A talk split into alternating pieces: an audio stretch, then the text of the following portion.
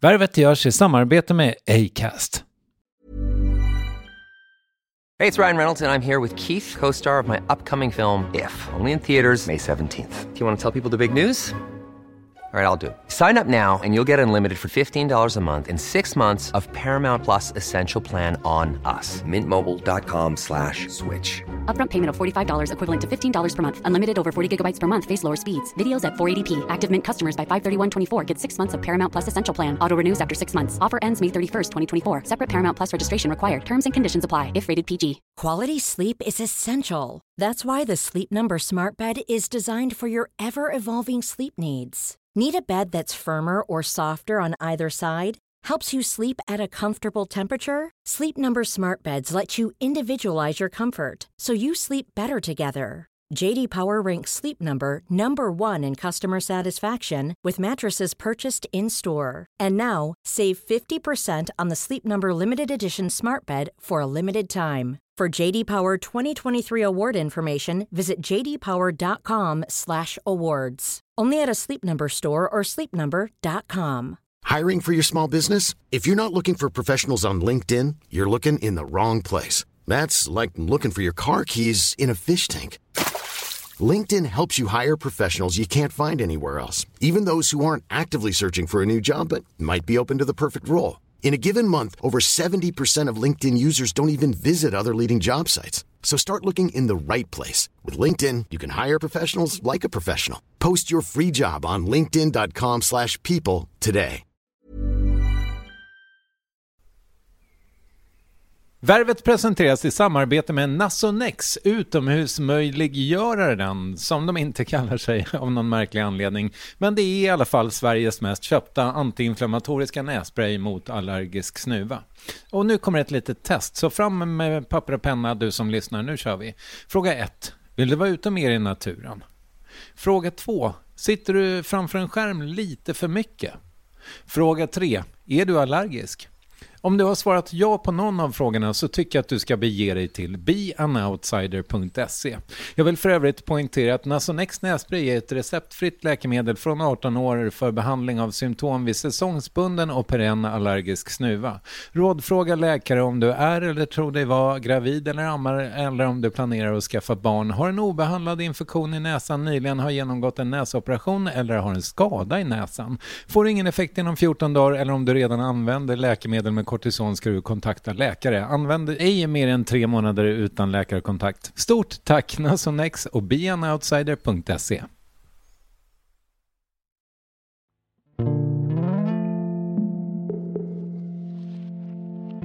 Och vernissage är ju alltid på något sätt som att man är borta i huvudet. Man vaknar nästa morgon och tänker bara, vad hände egentligen? Alla andra har roligt och har samtal och pratar. Och själv går man bara omkring och flinar och liksom säger plattityder. Liksom. Det är jättehemskt. Det är faktiskt sorgligt.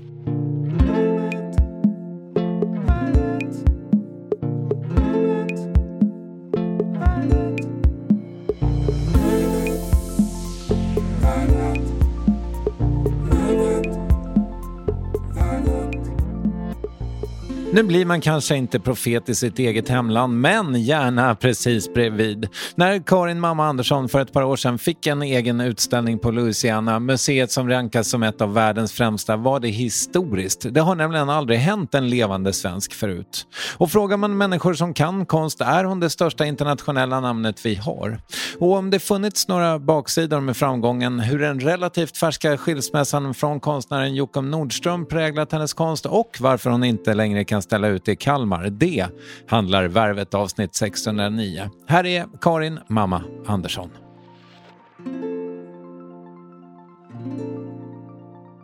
Men du, vad, vad pågår i ditt huvud idag? Herregud, just nu är det någon typ av återhämtning och eh, på alla plan skulle jag vilja säga. För jag har haft en jättestor utställning i Paris i oktober. Mm. Som jag har jobbat väldigt intensivt med. Så att eh, jag håller på att försöka plocka ihop mig själv. Man blir ganska liksom down and out efter en sån stor utställning. Hur, hur, kan du ta mig igenom hela den processen? Så här? Alltså, när har, eh, för det första, när har vem av sig till vem? Alltså, Jo, men det är, så här är det ungefär som en författare har, har ett förlag, va? så har en konstnär gallerier. Du, och du har flera gallerister? Ja, jag har tre stycken. Jag har ett, man kan säga som ett modergalleri här i Stockholm. Mm. Som jag, han har jag jobbat med sedan 95 då han var i Örebro. Magnus? Karlsson, ja, precis. Och eh, sen började jag jobba med ett Londongalleri runt millenniet.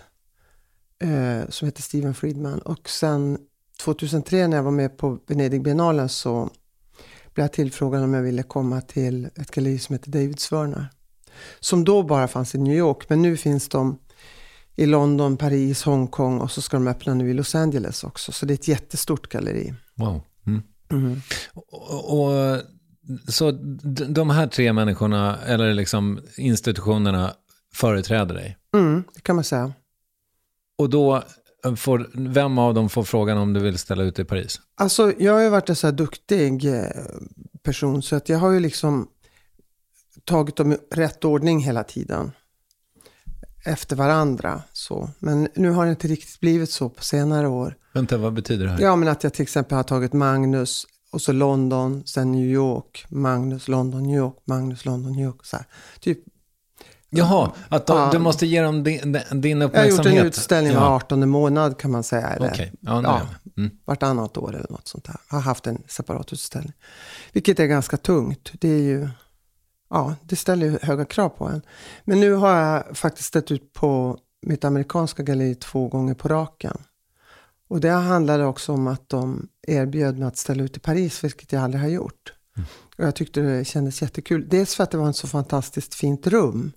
För det är också rätt så viktigt. Och att man får en nytändning av att komma till en ny plats också. Det händer ju något annat liksom. Och när får du då den här frågan? Alltså det var skitlänge sedan antar jag. Mm, jag måste tänka efter.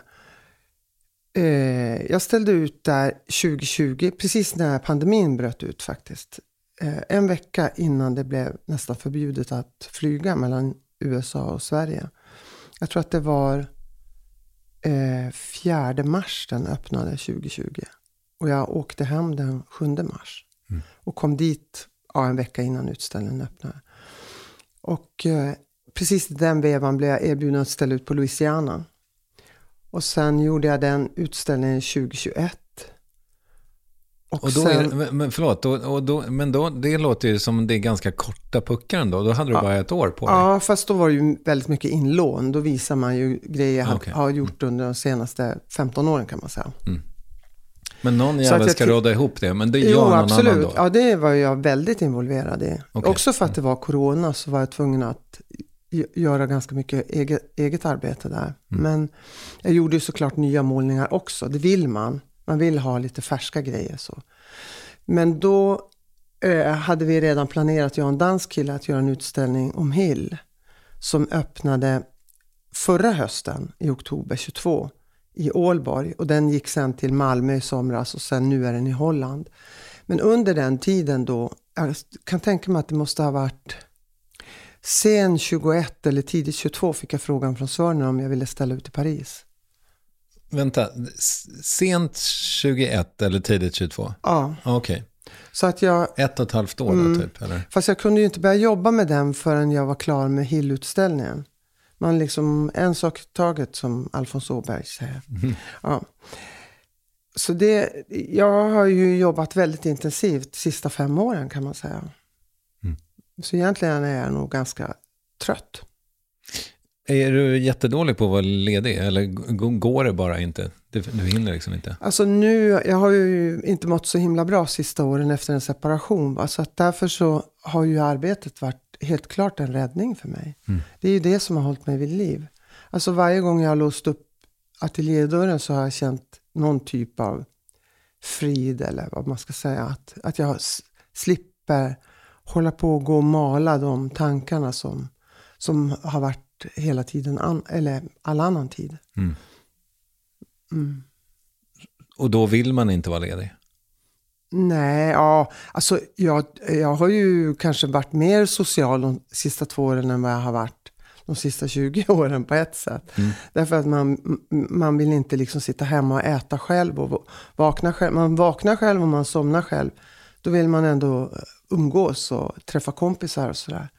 Så att det har ju det har inte bara varit dåligt, det har varit ganska bra också. Jag har ju, alltså det har ju öppnat väldigt mycket nya dörrar för mig. Mm. Att man blir själv helt plötsligt efter ett helt liv i, i, tä, i en tät relation.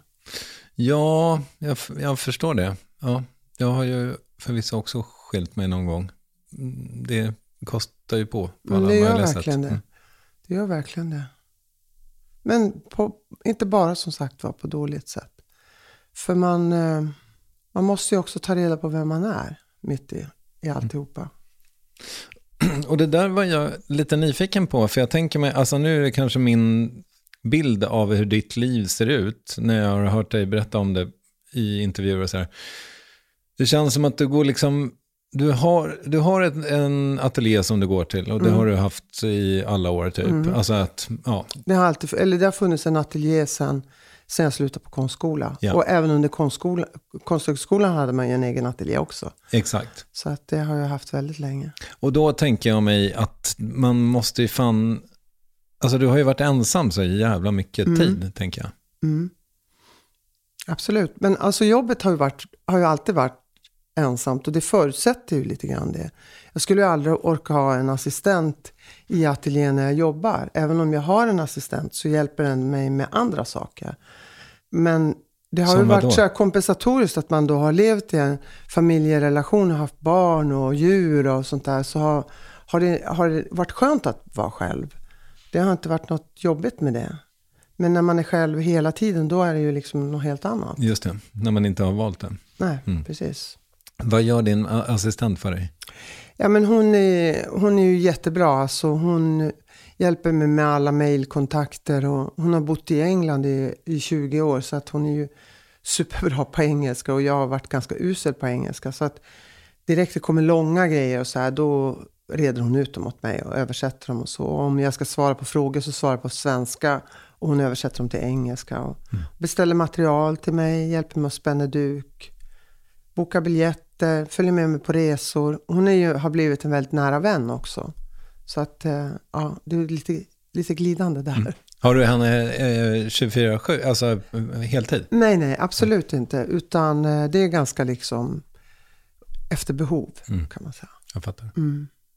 Fan, det låter som någonting som man skulle vilja ha i sitt liv. Alltså, hon frågade om hon kunde vara min assistent 2017 i januari tror jag. Och sen kontaktade jag henne bara ett halvår senare då jag fick ett jättestort uppdrag till eh, Sao Paulo biennalen i Brasilien. Mm. För då insåg jag att det klarade inte jag själv. För det var så otroligt mycket kommunikation där. Inte bara med liksom kurator, huvudkuratorn för biennalen utan även för, med arkitekter och allting. Liksom trycka kataloger och intervjuer och inlåna verk och sånt där. Så jag behövde verkligen någon som kunde engelska bra på alla sätt och vis. Mm. Ja. Fan, det, det där med, hur kommer det sig egentligen att du har börjat kurera grejer? För det, var väl ing, det är väl ingen självklarhet att man gör det som konstnär? Verkligen inte. Men jag tror att jag fick en förfrågan 2012 från Sven Harry. Sven Harry, ja. ja. Av en tjej som heter Eva Asp som är, eh, jobbade där då. Och hon frågade om jag ville göra en utställning på Sven Harrys. Och jag hade, väl, hade ingenting emot det egentligen. Men det var väl bara det att jag var redan uppbokad med galleriutställningar. Så jag kände det fanns ingen tid för det. Och då hör jag bara mig själv säga så här, men kan inte jag få kurera en utställning med konstnärer som jag tycker är bra? Och hon tyckte det var en jättebra idé. Och jag sa så här, jag vill ju visa både döda och levande och så här. Det var ju ett drömprojekt faktiskt. Jag tyckte det var otroligt roligt. Verkligen fantastiskt kul. Så att eh, det var ju på grund av den utställningen jag fick Sao Paulo biennalen utan att jag fattade det. För han, han den eh, kuratorn var i Stockholm för att eh, träffa olika konstnärer. Men han talade inte om sitt uppdrag. Utan det var via Jaspis som är en sån internationell eh, svensk organisation för svenska konstnärers internationella utbyte. Och eh, då hade, de, hade han frågat dem om de kunde tipsa om några konstnärer. Då hade de tipsat om mig. Och han kom till min ateljé, den var helt tom, det fanns ingenting där. vi hade, jag och, och Jockum hade gift oss bara no, några dagar innan. Så det var bara en massa presentpapper och eh, tomma champagneflaskor och sånt i ateljén. Och det fanns inga målningar, ingenting liksom. Men jag var helt cool med det för att det har flera gånger varit eh, curators i min ateljé som in, man har känt på en gång att de inte har varit intresserade för att jag har varit fel sorts konstnär. Jag, de kanske har sökt andra, andra typer av konstnärer. Mm. Men han var jättetrevlig, Gabriel, och vi, liksom, vi pratade om alla möjliga grejer. Och precis innan han skulle gå så sa han så här, ja, men vilken utställning är du mest nöjd med? Och då så sa jag så här, ja det är faktiskt en utställning som jag kurerade som eh, jag inte själv var med på. Som hette Stargazer. Och han bara, ja men vad var det för något? Eh, ja, då hade jag börjat leta efter katalog och då hade jag, ingen, jag hade ingen katalog kvar. Och då ringde jag Sven-Harry och frågade om de kunde skicka en pdf till honom. Ja, och sen tänkte inte jag mer på honom. Vi skildes åt. Sen ringde han upp mig efter två dagar. Då var han kvar i Stockholm. Och så frågade han om vi inte kunde äta lunch ihop. Och då gjorde jag det. Och um, ja, då sa han, det var lite grann som det, jakten på Dalai Lama. Du är den jag söker. Mm. Mm. du är en av dem jag söker. Så det var ju ganska kul faktiskt. Mm. Ja. Men är det liksom för det är ju en annan typ av arbete. Jag menar, det, ja, totalt annorlunda. Ja, extremt organisatoriskt ja. också. Jo, och jag tror inte att jag vill göra det igen faktiskt. Jag tror att Sao Paulo var ju det, det roligaste sättet man kunde göra på. Det var nästan tusen kvadratmeter och jag kunde ju liksom ta i princip vem jag ville. Det är klart, vissa grejer stötte man ju på patrull. Vissa museer ville inte låna ut verk för att det är ju känsligt att frakta och sådär. Men jag fick ju låna väldigt mycket fina grejer. Mm. Och fortfarande så tänker jag ibland att jag skulle vilja gå omkring i den utställningen för att den var så himla härlig liksom. Mm. Med film och foto och skulptur och jättemycket måleri såklart. Ja. Men då, och då är det liksom kanske en då låter det lite grann, om du bara gör ett konstnärskap, liksom mm. CF Hill så att säga, mm. då är det lite en lägre trösklar eller? Ja, alltså den här Hill-utställningen som jag gjorde med, med Thaler, det var på ett helt annat sätt. Det var mycket mer att jag och Tall har ställt ut förut. Det, han är en dansk målare. Ungefär i min ålder, lite yngre. Och eh, vi ville göra det en gång till för att det har varit så kul att jobba ihop.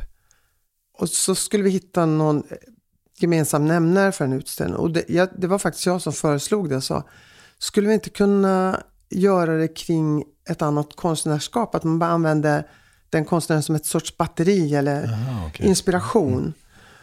Och det, han tyckte det var jättekul för han, han kände ju till eh, Hill, men inte, inte, jätt, inte svinbra, men ganska bra. Liksom. Han kände ju till hans sjukdomsteckningar och det var de vi bestämde oss för att utgå från. Och sen så var det så bra att Malmö ville visa oss, för då kunde vi också låna grejer från deras samling. De har ju den största samlingen av Hill. Mm, mm. Mm. Fan, vad spännande det låter ändå. Alltså, det här är så världar som jag liksom aldrig har varit i. Nej, jag tror konsten är lite så här för invigda. Mm. Vilket är lite tråkigt. Ja, precis. Vi ska prata om det. Vad som, var, varför vissa saker då bryter ur det, så att mm. säga. Eh, men eh, jag skulle bara vilja summera det här med att säga, så det är det, det är liksom det, du behöver vila. Det var, det, ja, det var där vi började. Det. Jag tror faktiskt det. För ungefär en kvart sedan. Ja, mm. jo. Och jag är ganska bra på att göra det just nu. Jag, är, jag borde egentligen va, göra några grejer i ateljén som, ja, så här mellangrejer nu. Eh, men jag hittar på alla möjliga saker för att inte behöva gå dit. Men då kanske det är, om man håller på och prokrastinerar eh, någonting hela tiden. Mm. Vad betyder det? Att skjuta upp. Ja, just det. Mm. Betyder det att man har dålig karaktär bara? Eller är det någonting som gör att man... Men jag tror alltid har funkat så. För att eh, på något sätt så måste man ju eh, få fatt vad det är man vill, vill uttrycka också. Och eh, det har ju varit, alltså de här två senaste utställningarna har ju kretsat väldigt mycket runt uppbrottet. Mm. Verkligen. Och det, har inte, det är inte så att jag har bestämt att nu ska det handla om det, utan det är det som har kommit ur mig på något sätt. Mm. Och nu får man väl se vad som kommer härnäst. Eh, men, eh, men jag kollar mycket på film och, och jag var i helgen, var jag, först såg jag Jonas Gardell på lördagen och så på söndagen så såg jag Robert Wilsons upps, uppsättning som var på Dramaten med Isabelle Hubert ensam på scenen. Det var en väldigt stilistisk föreställning. Superhård och nästan mardrömslik på något sätt. Alltså scenografin var också väldigt stilistisk, nästan som ett sånt där, du vet, eh, klipp när man bara, eh, vad heter det, när det bara är en utklippt silhuett, silhuettklippning. Ja, mm. Så såg det nästan ut, för att man såg bara siluetten av henne. Eller hon var bara som en svart figur mm. med en väldigt speciell klänning också, det här ljuset. Och, och sen att hon bara rabblade upp nästan samma text som en, som en konsumotta. Det bara gick en loop så här. Ah, wow. Med samma fraser och lite andra, olika betoningar. Och sen var det ju mycket musik också, så det var ju någon sorts jättemärklig helhetsupplevelse. Det, jag tyckte det var väldigt härligt att jag såg den. Jag är jätteglad för det. Mm. Och vad tyckte du om Gardell?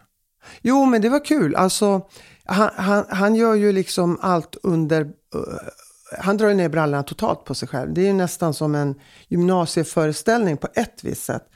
Och ändå är det ju väldigt känslomässigt starkt och han får, får ju folk att skratta. Hon jag gick dit med, hon, har, hon tycker inte om humor. Hon är inte, hon gillar, eller hon är svår för att garva. Okay. Men eh, ibland så tittade jag på henne och såg att hon satt och skakade av skratt för att han är ju faktiskt helt fullkomligt galen. Det är ju kul. Mm. Men skilda världar där.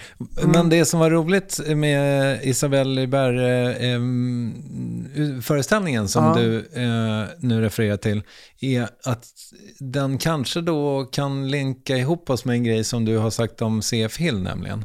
Eh, om Carl Fredrik Hill. Ja, exakt. Ja. Eh, för du säger i en bisats i kultur... Eh, vad fan heter den nu då? Kulturkvarten höll jag på att säga. Kultur, jaha, ja, ja. Eh, kulturlivet. Ja, just det. Just det just. Så säger du liksom att du har sett det i vissa konstnärskap, liksom, om det finns psykisk ohälsa. Mm. Du säger inte det, de här orden. Men så blir det väldigt repetitivt. Mm. Eller du, du, säger inte exakt att det, det blir det, men det, du säger att det ofta blir det. Ja, det tenderar ju det. Det kan man ju känna själv när man inte mår så bra, att man fastnar i en sorts konsumotta. Man bara liksom, tankarna bara snurrar runt, runt, runt. Mm. Varför, därför, varför, därför liksom. Och, ja. Ja, men, ja. Eh, är så det är ju någon sorts igenkännande där. Ja, det är ju det som väcker en på natten. Mm. När man inte kan sluta tänka på vissa saker. Så, och det, det är ju fascinerande och skrämmande på samma gång. Verkligen. Jag har ju, har ju verkligen varit också besatt av den här filmen The Shining. Och det tror jag har haft att göra med, det har, det har tagit liksom ett halvt liv att förstå vad det handlar om. Men det, det tror jag är den där äh, känslan av att bli isolerad och ha en press på sig och samtidigt börja tveka på sig själv. Att det finns någonting i det som är otroligt spännande. Mm konstnärskriser som mm. Johan Kullberg skrev om till exempel. Okay. Ja. Mm. Mm. Men, men när du då upptäcker, eller nu lägger jag ord i munnen på dig, men, mm. men är det så att du nästan omedvetet liksom återkommer till samma grejer då, rent mm. i, alltså på duk, så att säga? Ja, men jag, jag tycker nog att det är väldigt spännande när saker och ting inte är så självklara. Jag märkte, jag såg den här filmen Fritt fall. Eh, vad heter hon? Justin Trineva. Fan vad du kon konsumerar kultur. Ja, ja, men det är, vad ska jag göra? Jag kan inte sitta hemma och titta på Filip och Fredrik varenda dag. Nej. Nej. Eh, ja, men den, den, var ju, den, den är ju egentligen bara ett kammarspel om en mamma, och en pappa och en son. Där filmen börjar med att pappan ligger död på marken och så ska man liksom eh, förstå vad det är som har hänt. Men det är ju lika mycket scener ur ett äktenskap i den och eh, rättegångar och, och det här är också så jävla bra klippt. Alltså det, det blir också nästan mardrömslikt. Mm. Och det finns ingen psykisk ohälsa där, utan det handlar bara om livet självt som är, kan vara psykisk ohälsa. Eller hur? Menar, det, det, behöver inte vara en sjukdom för att man ska få eh, en stor, stor dos av ångest. Nej, eller må, nej precis, ja. måpiss. Ja. Mm. ja, exakt. Mm jag tror att jag redan som barn var så här sjukt fascinerad av, av den felande länken på något vis. eh, att jag tyckte det var intressant. Mm. Eh, därmed inte sagt att jag inte tycker om skojiga grejer och så. Jag tycker att eh, jag älskar humor. Det är det bästa jag vet. Eh, jag var och såg också den här, eh, vad heter han, Axel Petersens eh, Syndabocken. Han som gjorde Avalon. Mm. Och den var ju enormt intressant. För den var ju som en blandning på Jönssonligan och Snabba Cash och Avalon. Den var ju rolig också. Okej. Eh, jag, kan, jag kan ju tycka att det är kul när det är mitt i det eh, skojiga och allt är harmoniskt och så plötsligt blir det bara fel. Det, det, det tycker jag också är intressant. Ja, att eh, den goda viljan och så pang händer det någonting. Det är inte så kul när det händer på riktigt. Nej. Men det jag, det jag far efter är väl liksom, eh, alltså finns det på riktigt en terapeutisk eh, liksom funktion? Ja, kanske. Det, det kanske gör, men det, det är ingenting jag är medveten om i så fall. Eh, Det är nog mera, ja. Fan, jag kämpar och kämpar, men de blir bara skitiga. Jag har faktiskt en, en duk, vill du låna den? Ja, jag tror det. Ja. Jag tror det. Ser inte ett piss utan de här. glasögon är det värsta som finns. Ja, det är ju det. Tack. Hur är det med din syn? Ser du bra? Eh, Jag har ju haft sån här supersyn, så jag fick ju jätteångest när jag började se dåligt på nära håll. Alltså. Jag, jag har alltid glasögon när jag läser. Och Okej. jag kan ju inte äta mat utan glasögon och sånt. Nej. Men jag har fortfarande väldigt bra syn på långt håll. Hur är det med skärm? Är, har du mycket skärm i ditt liv? Nej, det kan jag inte påstå. Alltså, den här, eller den här hösten har jag nästan inte tittat någonting på, på serier och grejer på, på datorn och så. Jag kollar ju på, när jag kommer hem på, på kvällarna, om jag ska äta då sätter jag alltid på tvn. Och då brukar det bli att jag sitter framför Filip och Fredrik. Mm. Och telefonen, jo men jag håller på med sådana här tarotläsningar Oj, på, på nätet. Det har jag hållit på med nästan ett år nu och det har nästan blivit som ett gift. Jag, jag vill inte göra det, men jag gör det. men vänta, vad, alltså, hur, vad är det, någon jävla app du kör då eller? Nej, det på, ligger på YouTube. Men alltså det, du kan ju hitta hundra olika tarotläsare. Men i den djungeln så finns det ju några som är bättre och passar en själv bättre. Ja, Okej. Som man börjar följa. Ja. Okej, Mm. Så det, det är en, en kvinna i New Orleans och eh, eh, jag tror en sitter i Colombia. Men, eh, ja, men man, jag har växlat lite så här. Någon har varit sjuk och haft så här hjärtproblem och så försvann hon. Och fick jag ersätta med någon annan och så. Men det är, jag menar, men du vet, det är som, eh, som män som kollar på fotboll. Varför då? Liksom. Ja. okej. Man ja, gör olika konstiga saker. Ja, jag enkelt. fattar. Men vad ger det dig då? Egentligen ingenting mer än att jag lugnar ner mig tror jag. Ett tag använde jag faktiskt som sömnpiller. Att jag liksom, ja, satte på det och så kände jag igen rösten och liksom bara hörde olika saker och så bara somnar man in. Så. här. Ja. Det har någon lugnande effekt tror jag. Men det, det, det, det jag menar, om det Från början vill jag ju söka svar på saker som man inte får i det reella livet Jag såklart. det. Mm. Jo, jo, för det är ju någon sorts häxor det där va. Ja, en del är ju rätt så bra faktiskt. De är ju någon sorts konstiga psykologer fast de kommer från ett helt annat håll. Jag Mm. tycker det är spännande. Helt klart. Det finns ju någonting, kommer det här från den här samtalsboken kanske? Det finns ju det finns liksom en urhäxa för dig också ju. Ja, just det. Jo, jo, men det, jag har nog alltid eh, tänkt att det finns eh, en hö, inte bara en högre makt, utan att det finns eh, en massa saker som vi människor absolut inte kan hantera och inte kan förstå, men som leder oss på olika sätt. Den så kallade slumpen tror jag ibland kan vara ganska förutsedd, absolut. Ja, men jag tror på någon sorts andlighet, definitivt. Eh, och det, det tror jag ju att alla religioner är sprungna ur. Att vi förstår att det finns något högre än det vi rent fysiskt och teknologiskt kan fatta. Eh, därmed inte sagt att, att det är någon motsättning. Jag ser ingen motsättning i det. Men jag, kan, jag tror att jag har närmat mig en massa sådana här saker mycket mera på grund av att jag har varit väldigt ledsen. Det tror jag. Alltså ledsen från det du... Ja, från start? separationen tror jag. Jaha, nu? Ja, okej. det, jag tror det. För innan det så sök, sökte jag inte alls i de här domänerna. Okej. Verkligen inte. Men det började med att jag sökte upp en astrolog Mm. och tog kontakt med honom. Okej. Och sen utifrån det så blev det, sen var på healing, jag har varit på healing några gånger och ja, alla möjliga konstiga saker jag har gjort är så lite skämmigt men också ganska kul. Det har varit spännande faktiskt. Ja, men jag tänker... Jag är mig- lite klar med det också. Okej. Mm. Alltså hela skiten? Nej men kanske inte, men inte så att jag aktivt skulle hänge mig åt det. Jag tänker också att det är så deppigt när man tänker på vad fan kristendomen har ställt till med. Tänk vad mycket visdom som gick Ja, förlorad. alltså all religion är ju, det är ju, de har ju tolkningsföreträde och det blir bara en massa regelverk till slut. Som jag tycker är ganska ocharmiga. Samtidigt så kan jag ju känna att, att kyrkan fyller ju en väldigt stor funktion också. Eh, Alltså om man går på en eh, kyrklig begravning eller en eh, borgerlig begravning så kan jag ju föredra den kyrkliga för att den har en sån otroligt lång tradition. Och det finns någonting där man har praktiserat det här i flera århundraden. Där vi verkligen får kontakt med till exempel den som har dött då.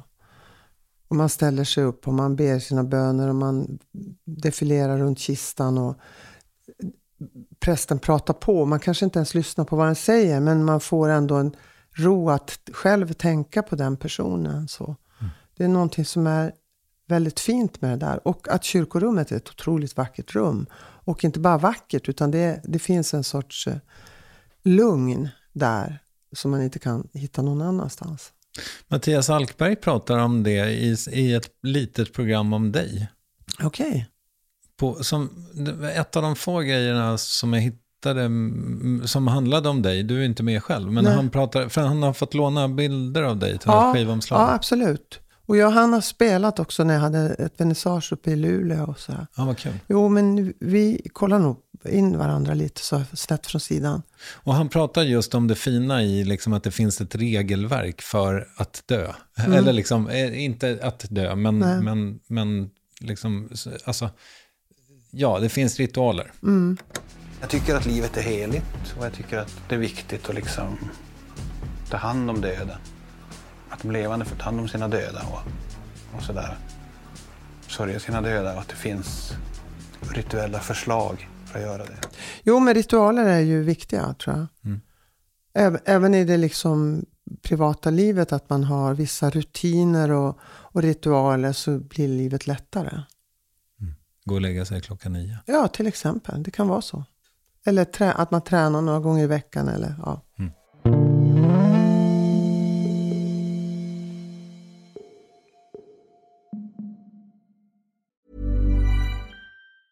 Hey, I'm Ryan Reynolds. Recently, I asked Mint Mobile's legal team if big wireless companies are allowed to raise prices due to inflation. They said yes. And then when I asked if raising prices technically violates those onerous two year contracts, they said, What the f are you talking about, you insane Hollywood ass? F- So to recap, we're cutting the price of Mint Unlimited from $30 a month to just $15 a month. Give it a try at mintmobile.com slash switch. $45 upfront for three months plus taxes and fees. Promo rate for new customers for limited time. Unlimited more than 40 gigabytes per month. Slows. Full terms at mintmobile.com.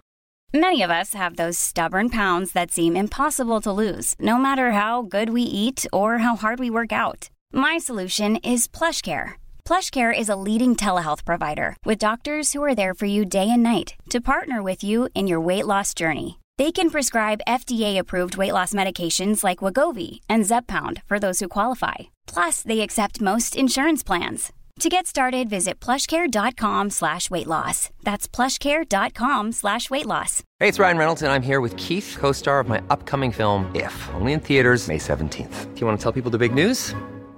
All right, I'll do it. Sign up now and you'll get unlimited for $15 a month in six months of Paramount Plus Essential Plan on us. Mintmobile.com slash switch. Upfront payment of $45 equivalent to $15 per month. Unlimited over 40 gigabytes per month. Face lower speeds. Videos at 480p. Active Mint customers by 531.24 get six months of Paramount Plus Essential Plan. Auto renews after six months. Offer ends May 31st, 2024. Separate Paramount Plus registration required. Terms and conditions apply if rated PG.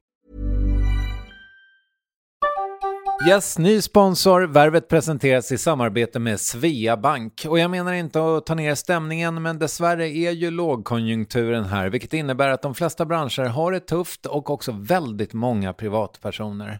Jag vet själv vad det är att ha en trasslig privatekonomi. Det var struligt i många år för mig och låg ofta post i hallen med trista logotyper i ena hörnet och jag hade också i flera års tid ett helt gäng betalningsanmärkningar.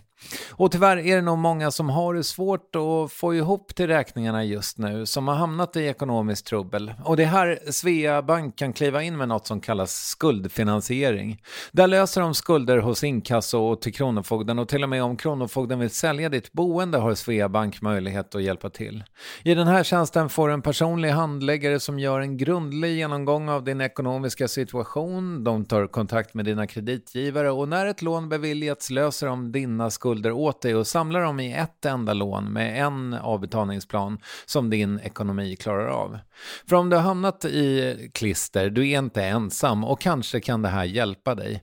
På svea.com skuldfinans kan du läsa mer. Tack Sveabank. Du eh, och Silla Naumann har gjort en bok. Mm, samtalen, ja. Precis. Ja. När jag läser den här boken mm.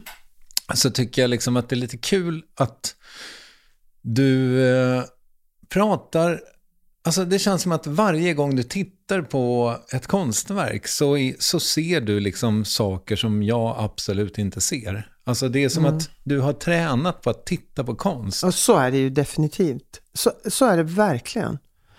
Jag har inte gjort något annat typ i mitt liv. Men jag, jag kommer faktiskt ihåg när jag tågluffade första gången. Så ville jag att vi skulle gå på Rijksmuseum i, i Amsterdam för att jag ville se Rembrandt. För jag, liksom, jag kände inte till många konstnärer då. Mm. Eh, jag hade ju stadsbiblioteket i Luleå och det var ju liksom, ja men det var Dalí och Picasso, och Rembrandt och Zorn och Collage. Alltså det var verkligen plain så. Men jag ville att vi skulle gå dit. Och så och de tyckte det var lite tråkigt tror jag, de här två systrarna jag tågluffade med, men de hängde på i alla fall. Och så blev jag så paff själv att jag tyckte det var så svårt att, att ta in den här gamla 16 och 1700-talskonsten. jag kunde inte dechiffrera den. Det är mycket liksom. mörkt va? Ja, det var mörkt och konstigt. Jag tyckte allt såg ungefär likadant ut. Liksom. Mm. Jag blev, tyckte det var lite jobbigt. Och sen insisterade jag att vi skulle gå på Louvren också. och, och, upplevde samma sak där. Men jag tror eh, att jag ändå drogs till det. Det var någonting jag ville förstå. Så här, och, och sen började jag på konstskola redan som när jag var 20 då.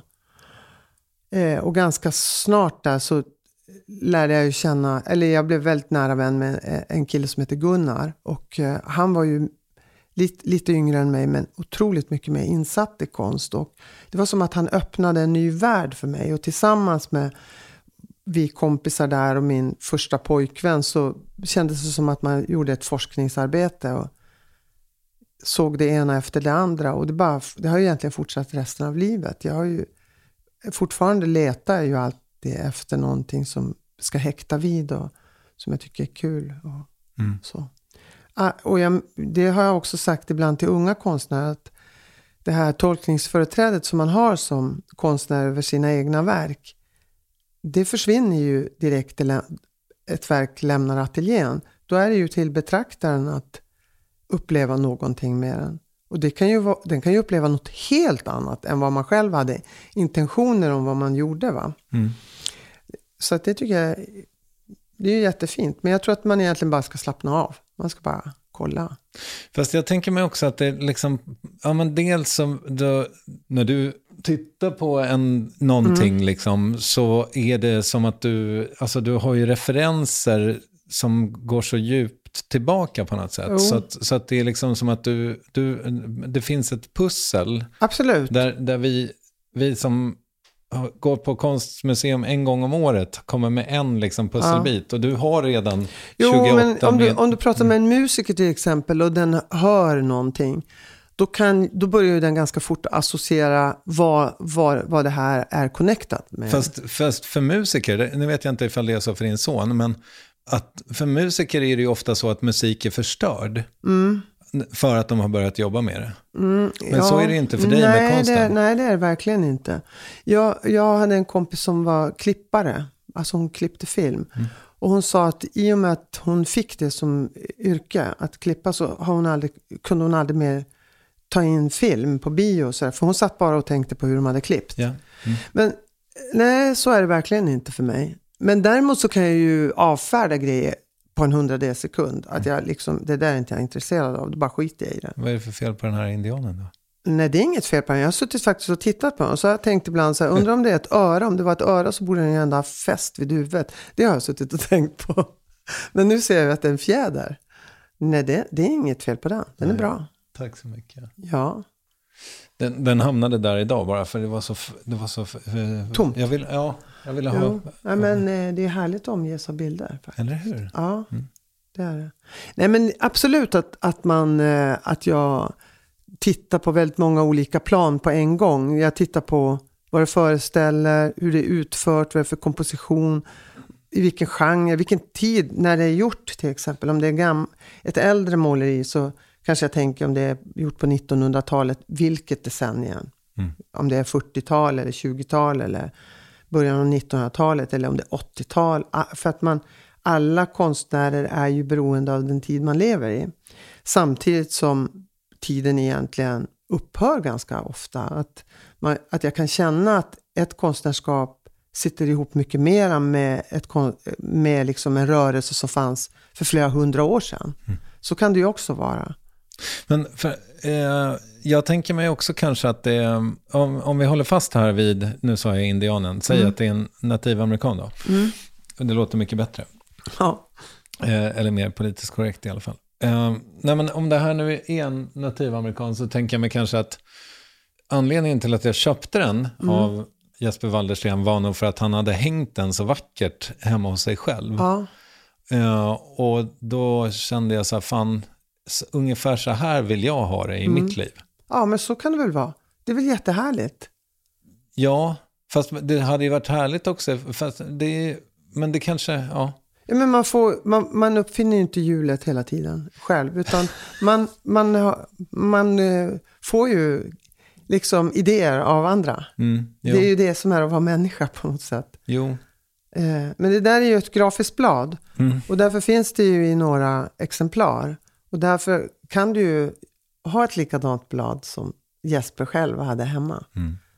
Det, Om det inte hade varit för det att Grafiska museet i Mariefred brann ner. Va? Exakt. Så att jag ja. tror att det här kanske var... Ja, det, det var en hel del som brann upp för mig också. Där. Ja, det var så. Mm. Ja, wow. Jag hade ju varit och jobbat där strax innan så att det var en hel del som brann upp ja, faktiskt. fan. Ja. Wow. Det var ju jättehemskt för att Ja. det, Stockholm har ingen riktigt bra grafisk verkstad idag. Mm. Och vilket är helt anmärkningsvärt faktiskt.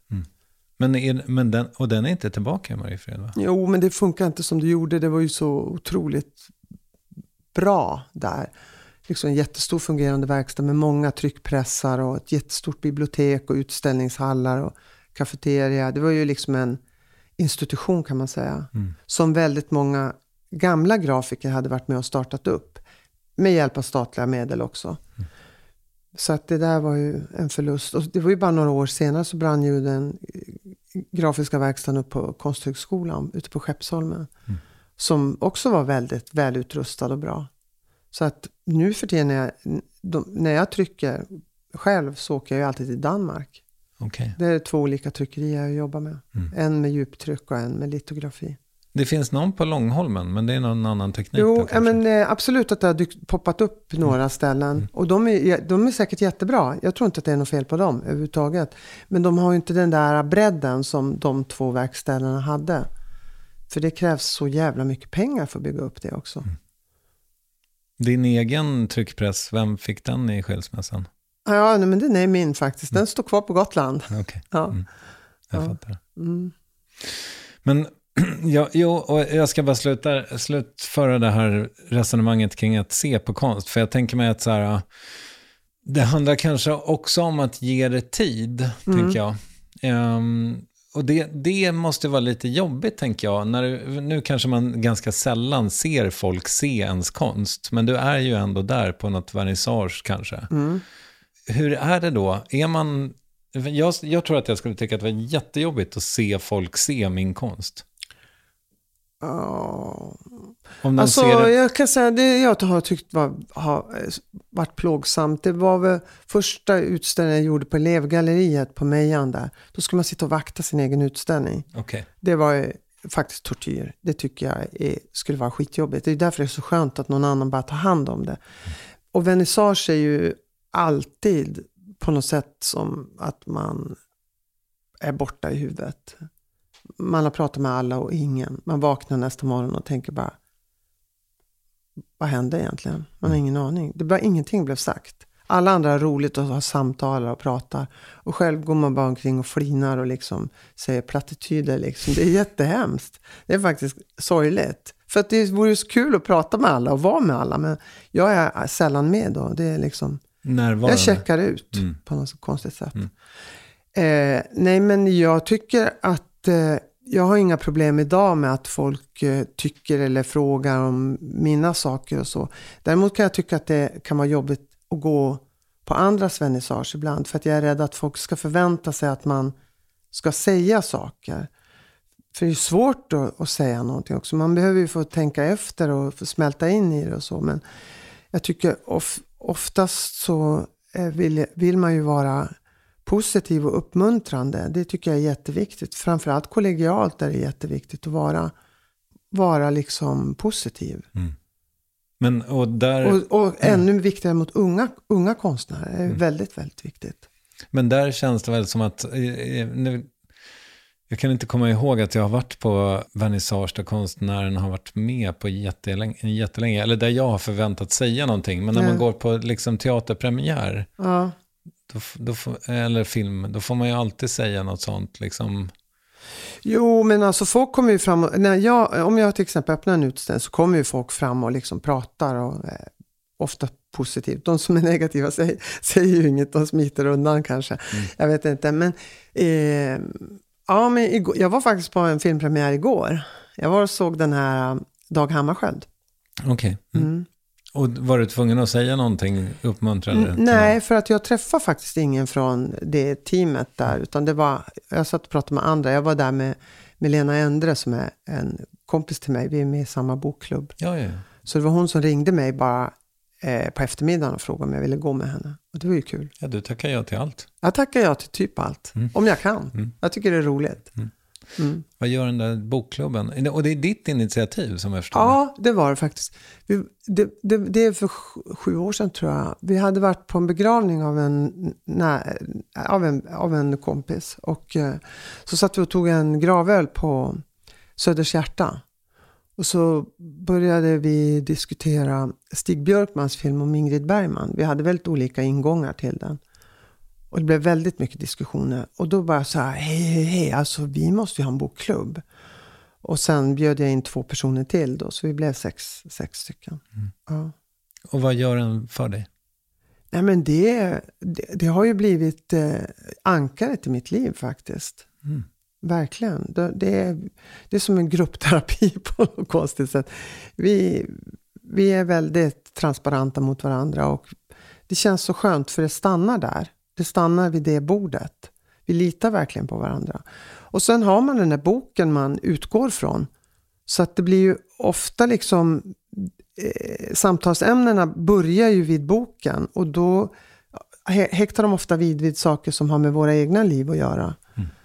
På ett väldigt spännande sätt. Är det viktigt att det, eller liksom, för jag antar att det inte är en slump, ni är liksom ett separatistiskt forum, det är inga killar med. Nej, och vi, och vi har inte heller varit supernära kompisar tidigare. Men är, att är, det- är det viktigt att ni fick liksom, att det fick vara det, att det fick vara, Ja, alltså det är ju ibland, det är ju folk som har velat vara med och frågat kan inte jag få vara med? Men vi känner att nej, det, det, här, är, det, det här är den här grejen och det, det är bara vi. Man känner ju om, ibland när någon inte kan vara med av olika anledningar så blir det lite mer haltande och i synnerhet om två är borta och vi bara blir fyra. Då blir det ju inte alls bra. Man, vi behöver den här dynamiken liksom. dricks det vin? Ja, mycket vin. Det dricks mycket vin och det äts väldigt mycket god mat också. Och vi håller på i liksom fem sex timmar. Så att det är ju långkörning var sjätte vecka. Det låter jättehärligt. Ja, men det är det. Det är faktiskt det. Men du, eh, nu har du tagit upp det själv ett par gånger. Jag vet inte om du tycker att det är för privat, men jag tänker så här. Det är ju ändå liksom lite intressant att du och Jockum var, liksom, alltså ni på olika sätt var så himla framgångsrika liksom, i det ni gjorde. parallellt, så, ja. Ja, Mm. precis. Och kändes också som så här, ja men jag hittade någon podcast när ni pratar Mm. om konst eller vad fan det nu var. Är det lite grann som att du har så tappat en del av dig själv? Gud ja. Alltså i början kändes det som att jag var amputerad. Verkligen. Nej men vi har ju verkligen följt varandra totalt. I liksom motgång och framgång och med barn och allt socialt. Och, ja men vi har verkligen gjort allt tillsammans. Sett alla utställningar ihop och pratat från morgon till kväll liksom. Man har pratat tills man har somnat och man har vaknat med att börja prata typ. Och lyssnat på jättemycket musik och sådär. Så det är klart, det blev ju ett väldigt, eh, väldigt avbräck. Och han liksom, finns han inte kvar så att du fortfarande kan göra det? Nej, Nej. det gör han inte. Mm. Det gör han faktiskt inte. Han ville inte. Nej, jag fattar. Men det är ju svårt alltså att prata om, om en separation offentligt. Därför att en separation är ju mellan två personer så det blir ju så fel. Det, det blir väldigt fel att göra det. Men, men eh, det är klart att jag, kan, att jag inte har några problem med att säga att det var tungt och att jag kände mig amputerad. Absolut. Det, han var ju den viktigaste människan i mitt liv. Helt klart. Ja, jag fattar det. Ehm, jag är ju så jävla nygift va? Ja, härligt. Men, ja, men det är, det är också så intressant. För nu bor vi ihop för första gången då på åtta år. Eh, och det är ju liksom ett nytt kapitel att ha någon intill sig hela tiden. Släppa in någon, ja. ja. Mm. Jo. Ja, för det där tänker jag också på att det, jag längtar väldigt mycket efter att komma någon nära igen, självklart. Mm. Men jag är ju också, jag har ju en ganska alltså, tydlig gard. Mm. Man är ju bränd på något sätt. Mm. Och man vet, fattar inte det själv. Man tror att man inte, att, att inte den där garden syns, men det gör den ju faktiskt. Mm. Ska vi byta ämne lite? Det kan vi göra. Mm. Det är nog vettigt. Ja, men jag, jag tycker det är en, en... Du var lite på det här med stämning och så i bilder. Liksom, och att, ja, i och för sig kanske apropå då skilsmässan, att det på något sätt har liksom färgat din konst. Så. Men eh, finns det grejer som du känner att du inte når fram till rent tekniskt? Liksom, som du är så här... Som du inte kan göra med duk, färg och pensel så att säga. Jo, det känner man väl. Alltså, eh,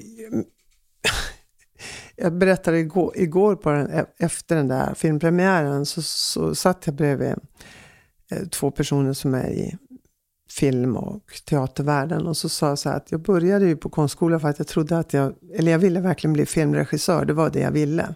Och jag var helt säker på att för att bli filmregissör så måste man gå på konstskola. Det var så total missuppfattning. Och det dröjde ganska länge innan jag förstod att det inte var så.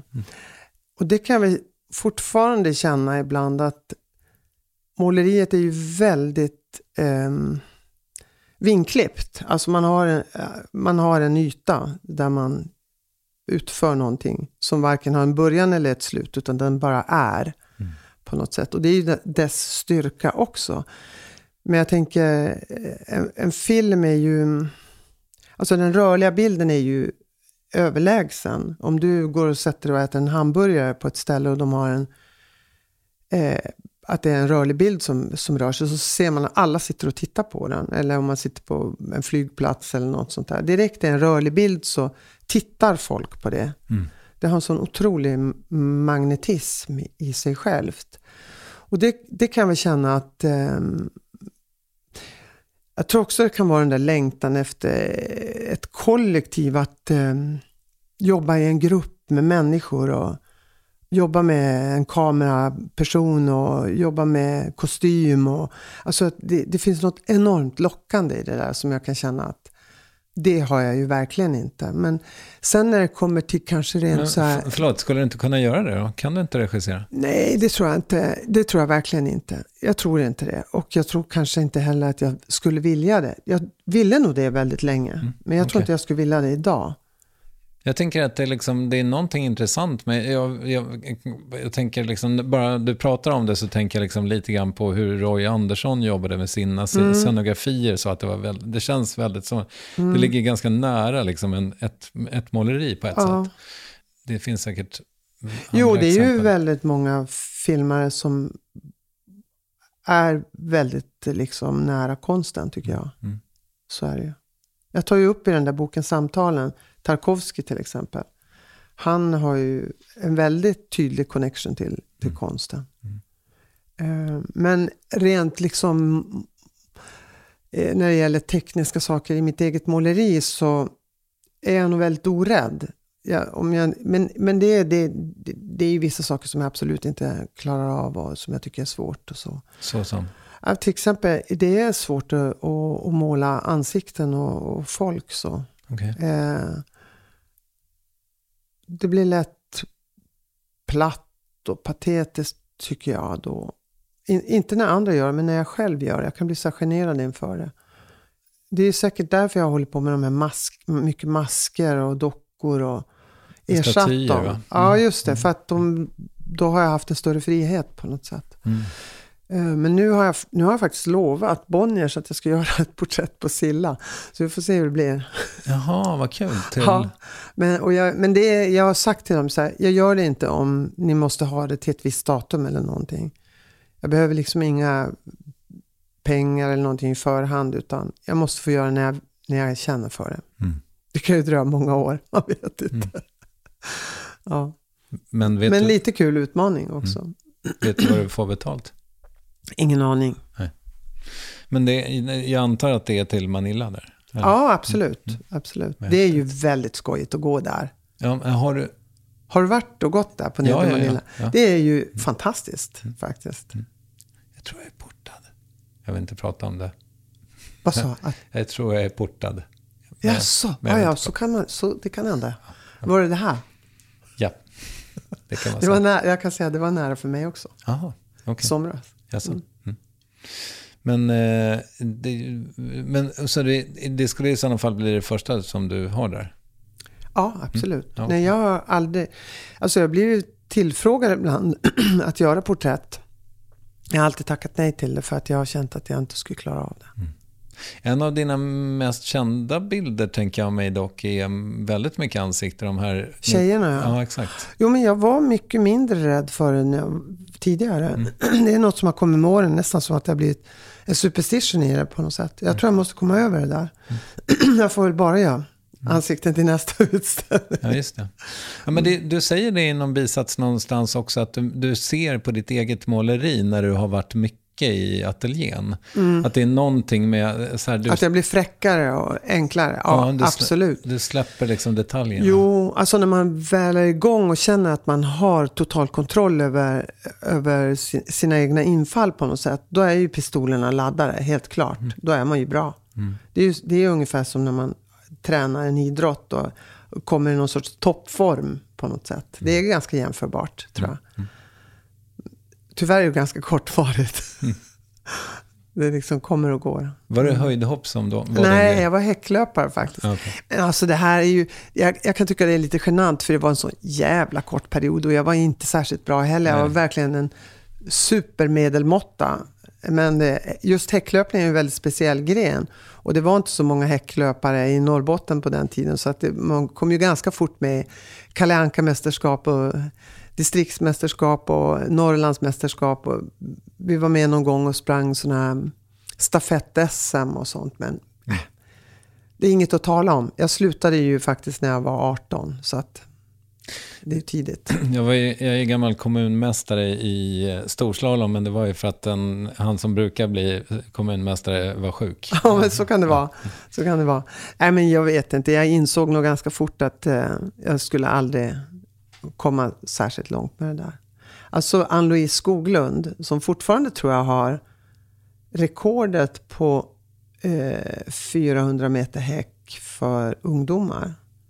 Eh, Europa-rekordet. Jag tror hon fortfarande har det faktiskt. Okej. Vi är ju samma generation. Så att jag mötte henne första gången som 13-åring. Då kom jag sist och hon kom först. Jag fattar. Men du, nu sa du, det hade varit så snyggt, eh, för du sa någonting om att det inte, ja, bla, skitsamma. Ja. Men, det, men det här med att bli liksom stor eller känd eller sådär, alltså som konstnär då tänker jag mig, du är ju verkligen det. Ehm, ställer det till det på något sätt? Det gör det ju helt klart. Men eh, jag försöker ju att, eh, att sudda bort det. På vilka sätt ställer det till det? Nej, men det är, jag har jättesvårt att hantera det där.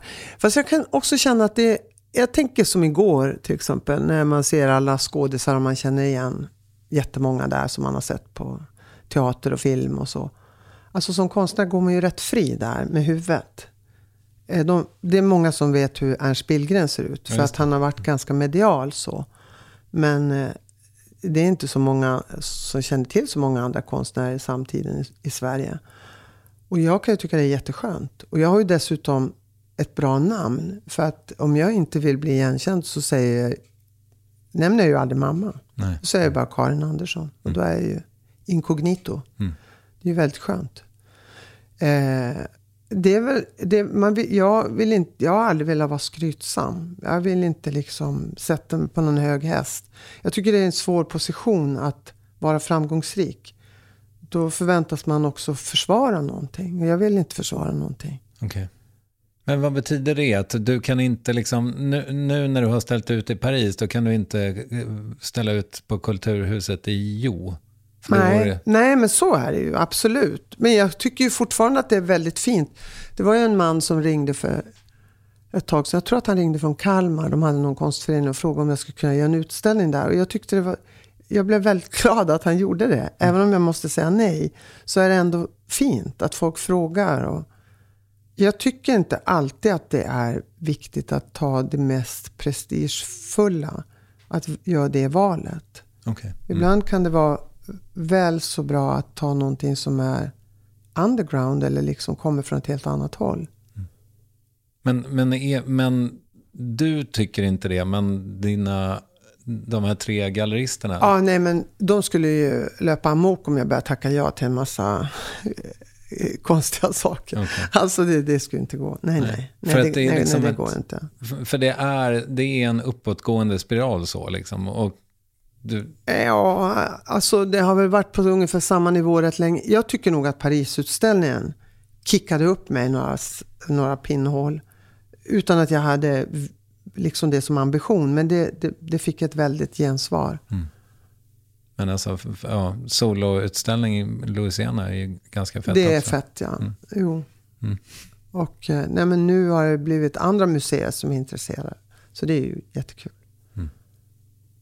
Det, är, Men- det är ju jätteroligt. Alltså det är ju världens möjlighet. Men det ställer ju också krav på en, Mm. såklart. Men är du rik? Ja, det får man nog lov att säga som konstnär, absolut. Du behöver liksom inte tänka på pengar på det Nej. sättet? Nej. Nej. Har det varit eh, okomplicerat? Nej, men jag tror att när jag bestämde mig för att bli konstnär så tänkte jag att det är villkoret att man får leva väldigt enkelt. Och det, så var det ju. Min, mina och Jockums första 20 år var ju verkligen ur hand i mun. Vi bodde liksom i förort och ja, man handlade på second hand och man åt billig mat och sådär. Men vi hade ju ändå ett väldigt bra liv. Otroligt liksom rikt socialt och Fick någon av oss ett stipendium så köpte vi ofta en resa till Grekland eller någonstans sådär. Vi har ju unnat oss när vi har kunnat. Men det är klart den där äh, att man går och har en oro över ekonomin som man ibland hade då. Det har jag inte känt på många år och det är väldigt skönt att slippa. Men jag menar, mycket pengar kan ju ge en andra problem. Så som? Nej, men att eh, man, att man blir... Ja, ja, men jag har väl, mina bästa vänner har ju inga pengar alls, så det kan ju bli så här ojämnt. Mm. Jag kan tycka det känns lite jobbigt. Så, men jag är ju väldigt generös och jag vill gärna... Jag bjuder ju alltid och jag säger alltid att det är inga problem, jag tar det här. Tacka och ta emot. Känn inte att det är något sorts öv, överläge, det är inte det det handlar om. Men det känns ändå ibland som att eh, jag orkar inte försvara det och jag orkar inte heller låtsas som inte, att det inte finns heller. För det finns ju där, det är ju där. Mm. Men jag kommer ju från en väldigt enkel bakgrund. Alltså när jag växte upp. Och det är klart, det, finns ju, det sitter ju kvar igen. Mm. Min identifikation är ju inte som att, att vara en människa som har gott om pengar. Så du har liksom inte köpt en ny, du, du har inte köpt en sportbil nu när du har skilt dig? Så. Nej, det ska jag nog inte göra. Nej. Det gör jag faktiskt inte. Och jag går inte heller och köper en handväska för 40 000. Okej. Det, är liksom, det intresserar mig inte. Mm. Men jag unnar mig det jag behöver. Liksom. Jag, det har tagit väldigt lång tid att, att, att komma till det stadiet. Att ja, men det är helt okej, det här kan jag köpa. Eller Mm. det här kan jag göra. Lägger du pengar på konst själv? Ja, det gör jag faktiskt. Mm. Jag, köper en del på auktioner och så här på... Inte ofta, men ibland om jag hittar någonting jag verkligen tycker är fint och så. Då brukar jag vara med och bjuda. Då har jag alltid en, en annan som bjuder åt mig. Ja, okej. Mm. Och, eh, Varför det? För att det är genant att det... nej, därför att eh, om folk säger att jag bjuder på det så börjar andra bjuda på det. Okej. Mm. Eh, Men eh, sen köper jag ju också konst från gallerier och så här. Om jag tycker att något är bra. Mm. Gärna yngre. Så. Har du några Dick Bengtsson? Det har jag inte. Han hade en enormt liten produktion. Och de är, all- alla verk är, har sina platser. Mm. Det är väldigt sällan något kommer ut. Okej. Och sen tror jag inte heller att jag skulle köpa vad som helst bara för att det är en Dick Bengtsson. Nej. Alltså det jag köper vill jag gilla. Jag Mm. vill tycka om det. Mm. Jag, jag köper inte för att investera eller så. Nej, men det är väl så man ska, som jag har förstått det, om man inte är en sån som köper liksom en Matisse som aldrig lämnar det där Nej. stället i Schweiz så att säga. Eh, Så är det väl, man ska väl köpa med hjärtat tänker jag. Mm. Nej men jag har, ju, jag har ju inga liksom, jag har ju inga sådana verk hemma. Jag har ju mest svenskar. Mm. Jag har ett litet eh, grafiskt blad av Paul Gauguin. Det är det liksom internationellt Mm. dyraste verket jag har. Du, har du någon, eh, har du någon deadline nu? Mm, det, ja, fast den är så pass långt fram. Jag ska göra en eh, s- stor, utställning i Den, Den Haag i Holland. Men det är inte förrän 25, Okej. Mm. tack och lov. Så får du lite ledigt nu då snart? Ja, det är några så här mellangrejer att jag ska göra till, eh, nu närmast till Los Angeles ska jag göra en målning. Okej. En. En ja, mm, till en grupputställning. Mm. Mm. Vet du vad det blir? Nej, jag vet inte riktigt. Jag, alltså, jag har hållit på med en jättestor målning i flera år som bara failar och failar. Den blir liksom aldrig bra. Men den, nu har jag gett mig lite fan på att jag ska försöka ändå få ihop den. Okej. Eh, vi får se. Så, om den blir klar så får den ju rullas ihop och skickas för den är jättestor. Mhm. Får jag plocka ner den från ramen. Det låter farligt. Ja, nej men det är inte så farligt. Okej, Ja. det håller den för. Det är så man måste göra ibland med Ja. stort mål, stora som dukar. Mm. Men jag tror inte att jag får ihop den. Men kanske. Men är det roligare att göra stort? Ja, det är väldigt roligt att jo- jobba stort. Och det har tagit mig väldigt lång tid. För att det krävs en viss typ av eh, mod att göra stora målningar. För att, alltså, eh, man måste ju aktivera ytorna. Eh, även de här stora planen, som blir bara, de kan ju bara bli tomma och döda om man inte aktiv, aktiverar dem på, på rätt sätt. Men det är, det är någon sorts utmaning där som jag tycker är jättehärlig. Men jag kan tycka det är kul att jobba med små grejer också. Det, det är egentligen helt olika saker. S- Mm. Har du mycket att se fram emot känner du? Ja, det har jag väl kanske. Arbetsmässigt, ja. ja arbetsmässigt har jag det. Det tycker jag. Så tänker jag vill vara ute och resa i februari. Jag tänker åka med min yngsta son. Vi funderar på att åka kanske till Mexiko först. Och sen till Los Angeles. Ja. Är det Mr Top Hat? Är Mm. Det är Mr Top Hat, Rudolf. Ja, han målar ju också numera. Ja, vad roligt. Mm. Jo. Nej, men jag har en nära relation med båda sönerna faktiskt. Vad härligt. Mm, verkligen. Du, eh, tack så hemskt mycket för att du ville komma hit. Det var jättespännande att få träffa Ja, dig. tack för att jag fick komma hit.